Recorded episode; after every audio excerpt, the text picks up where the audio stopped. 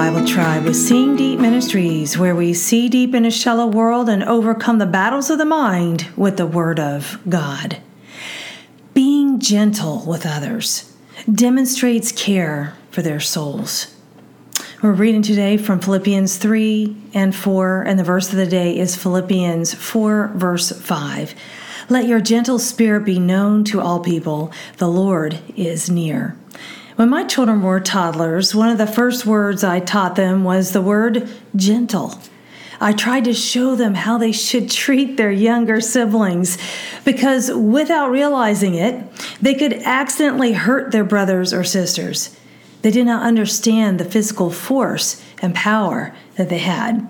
It is the same with our words. When we respond harshly or brashly with our tongues, we can hurt others too. As Solomon stated in Proverbs 15, verse 1, a gentle answer turns away wrath, but a harsh word stirs up anger.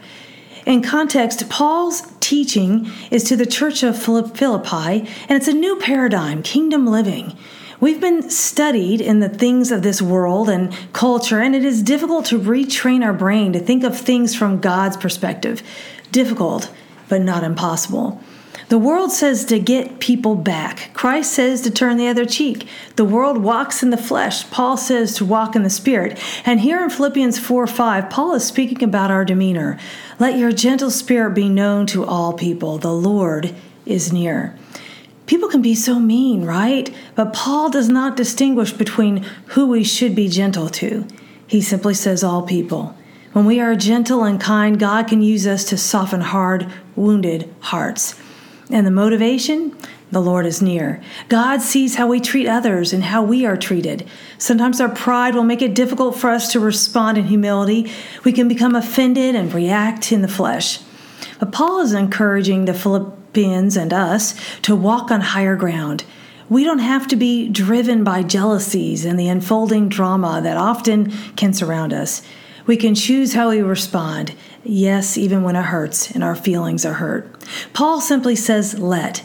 We can let our spirit follow the way of Christ rather than the way of the world. I chose the key word gentle, which is the Greek word epieikes. It means appropriate, mild, patient. A challenge for us today who can we be kind to? Who maybe has not been so kind to us. Romans 2 4 reminds us that God's kindness leads us to repentance. Perhaps we could do the same by our gentle kindness. Thought of the day Be gentle and kind. You have no idea what hidden battles others are facing. And application, friends, maybe you need someone to be gentle to you. I pray that you find comfort in the Word of God as the gentle Holy Spirit gives us peace that nothing in this world can ever give. Go with God and His precious Word, friends. Tune in tomorrow as we head back into the book of Leviticus.